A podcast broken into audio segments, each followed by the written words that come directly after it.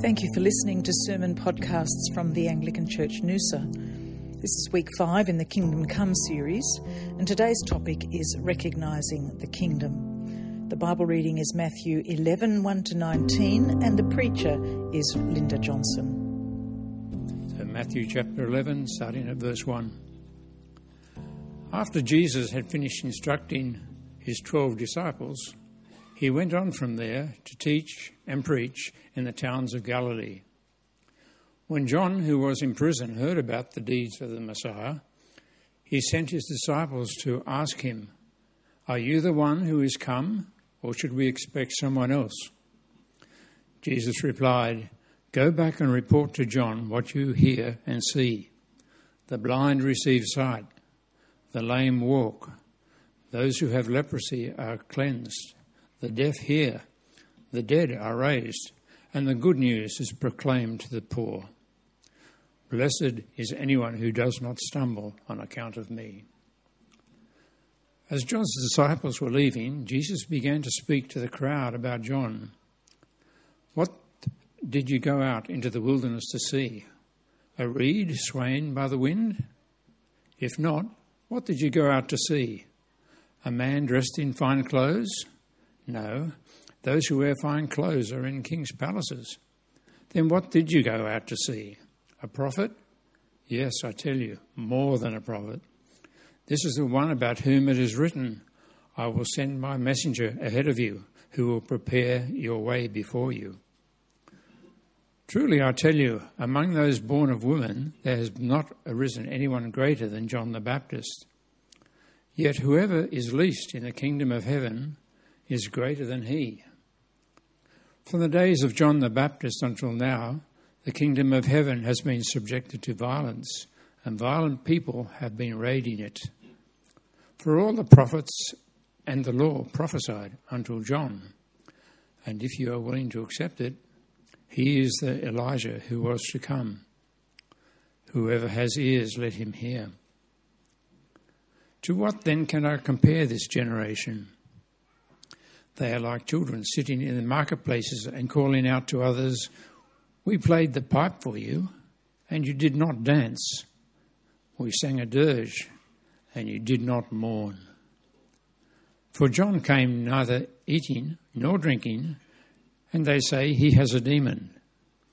The Son of Man came eating and drinking, and they say, Here is a glutton and a drunkard, a friend of tax collectors and sinners but wisdom is proved right by her deeds. This is the word of the Lord. Thanks be to God. Well, good morning, everyone. It's kind of nice to see you after two weeks of being at other responsibilities. Uh, so, thank you for praying for us over these last couple of weeks, and particularly uh, for last week at Synod. We appreciate the prayers and support of our people.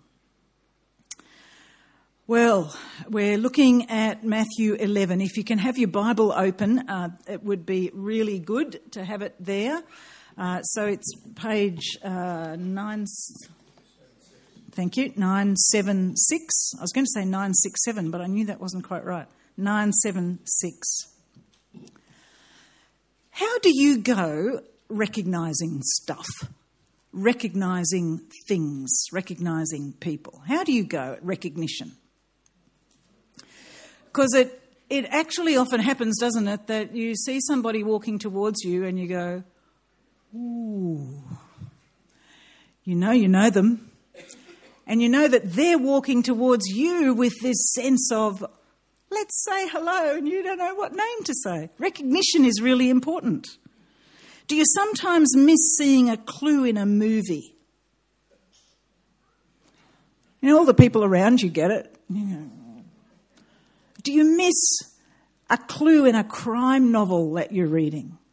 And when the final result is revealed, you go, How did that happen? Because you missed something important. Getting the full picture can sometimes be tricky, can't it? And not fully recognizing something or somewhere or someone can sometimes cause issues. Well, today's passage comes up with a bit of a surprise, maybe even a shock, because John the Baptist, Jesus' cousin, who had once declared that Jesus was the Lamb of God and had prepared the way for his coming, now, for whatever reasons, had questions about his messiahship. How was John the Baptist recognizing Jesus? Was there something about this new kingdom that John was missing? Well, let's have a bit of a look at what's actually going on. The chapter begins with Jesus finishing instructing the 12. And then he went on to teach and preach across Galilee. You'll remember that last week in chapter 10, verse 5, Jesus sent out the 12, and the words used there was, with the following instructions. And then chapter 10 is those instructions. Well, chapter 11 begins with, after Jesus had finished instructing his 12. So we are to assume that the 12 have gone out doing what they've just been instructed to do. And then Jesus himself goes on to preach and to teach. Now, before we move on to the rest of this chapter, I just want to look at those three words for a little minute instructing, teaching, preaching. They're similar words, aren't they? But different. But different. The word translated instructing uh, it is just that. It means to direct, uh, basically to give orders. It's about very clear direction. This is what I'm telling you to do, which is what Jesus was doing all of chapter 10, instructing his disciples. Teach also means to instruct. The Greek word is didasko, which is where we get didactic from. Any of you who are educators will get the importance of that. It's very instructional teaching. But Jesus also preaches, which has the additional element of proclaiming, to be a herald, to extol something, to summon, to make an announcement. So there is obviously, with these things, instructing, teaching, and preaching, there is something very profound about what Jesus is doing here and John the Baptist hears about it while he's in prison. So, John sends two of his disciples to ask Jesus whether or not he's the one. Is he the one they were expecting? Now, in earlier parts of Matthew, we already have a clear idea of the type of guy that John the Baptist was. Very different to Jesus. John was stern, focused on judgment. They were cousins, so they probably had a lot to do with each other as children, but as adults, John had gone out to the desert, become an ascetic, fasting, praying, surviving in the wilderness. And when Jesus comes to him for baptism at the beginning of his ministry, John certainly knows who he is, doesn't he? And says that this should really be happening the other way around.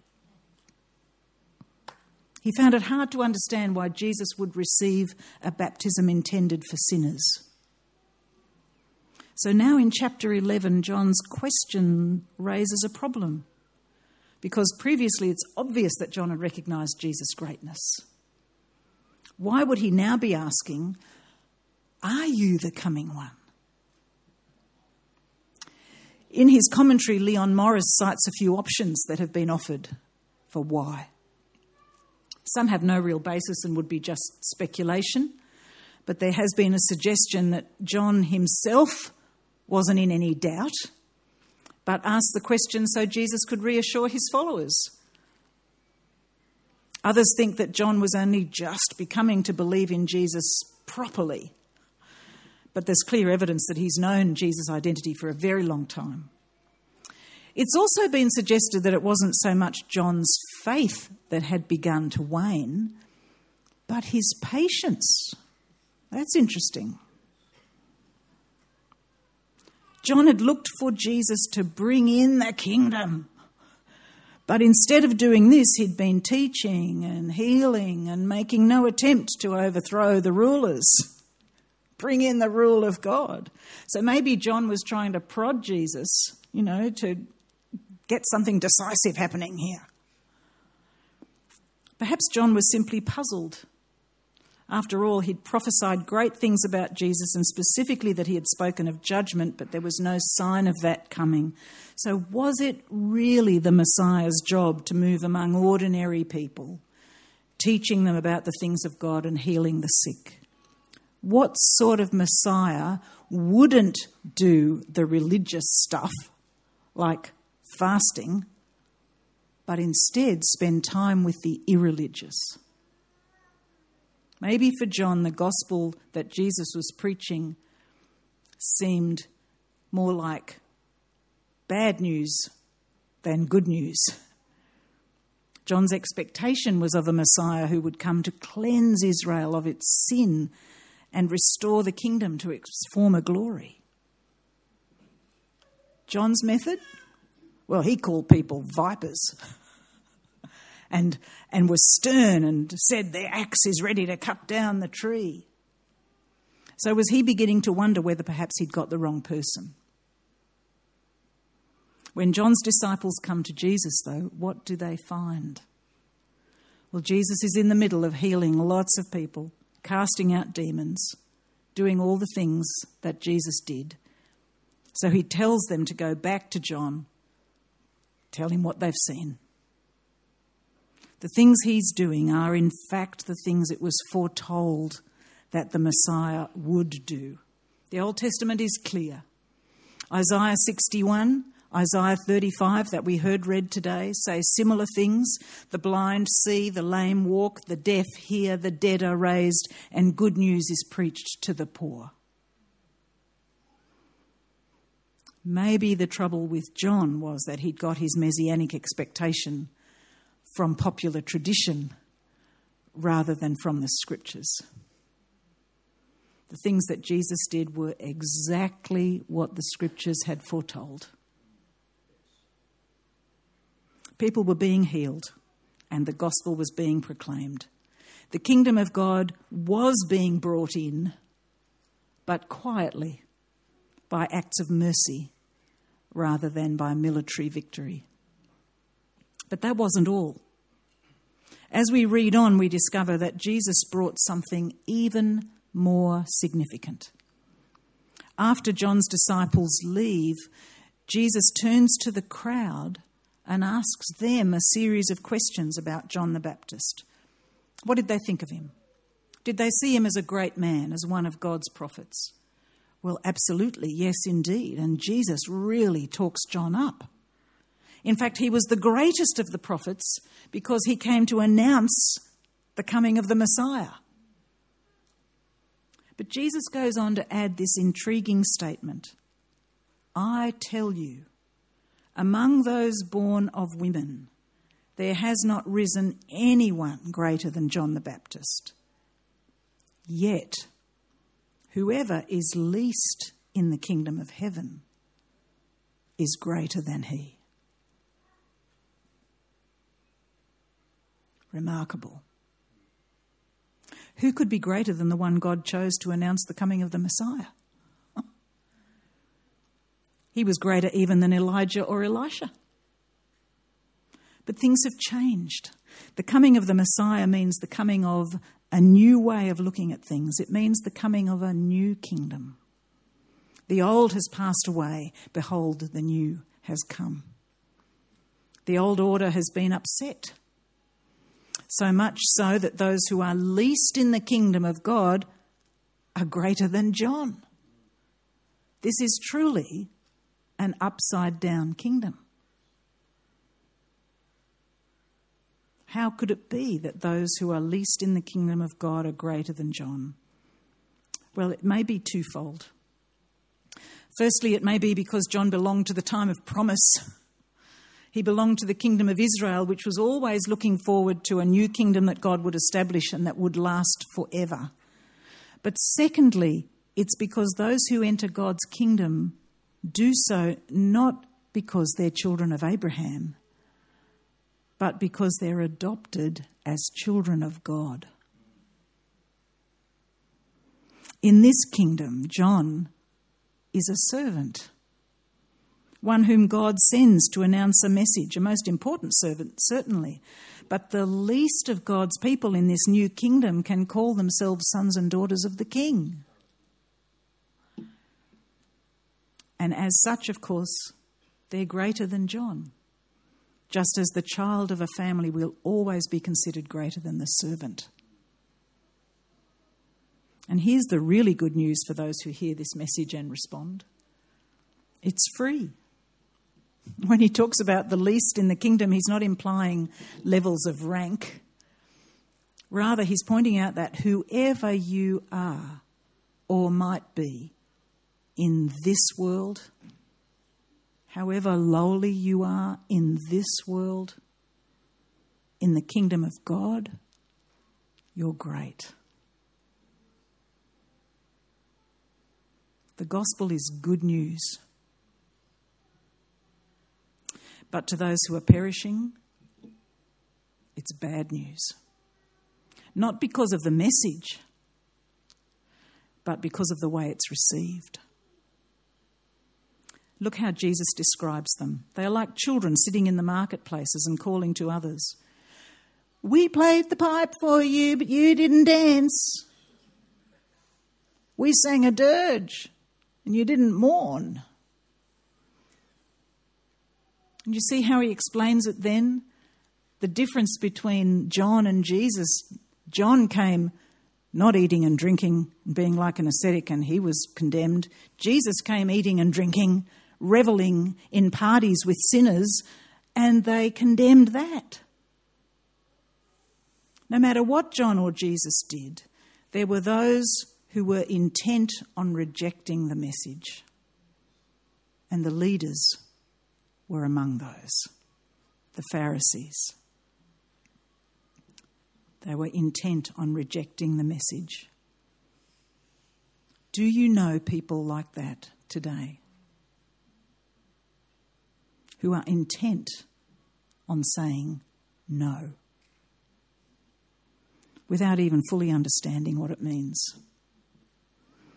Maybe there are some here today, here in this church, who are closed to the good news of Jesus because it might mean a change in their lives.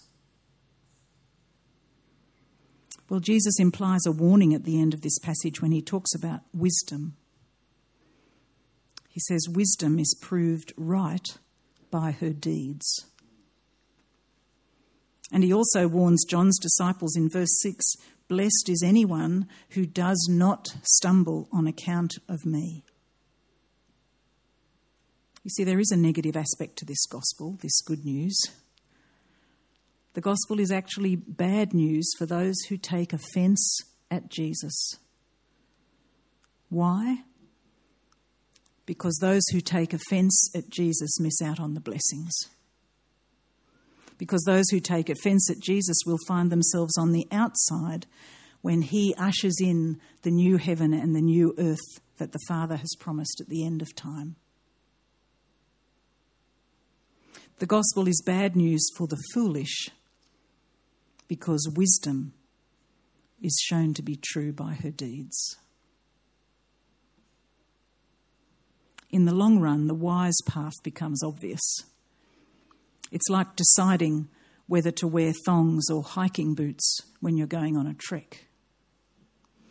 The wisdom of the choice will become clear very quickly. so, too, with deciding about the message of God's kingdom. My friends, is the gospel good news for you? Have you accepted it as the power of God for your own salvation? If not, is today the time to change your mind? For those of us who have accepted the gospel as good news, are we sharing it with others? Because it can only be good news for those who actually get to hear it. Let's recognize this kingdom help others to recognize it too. Amen.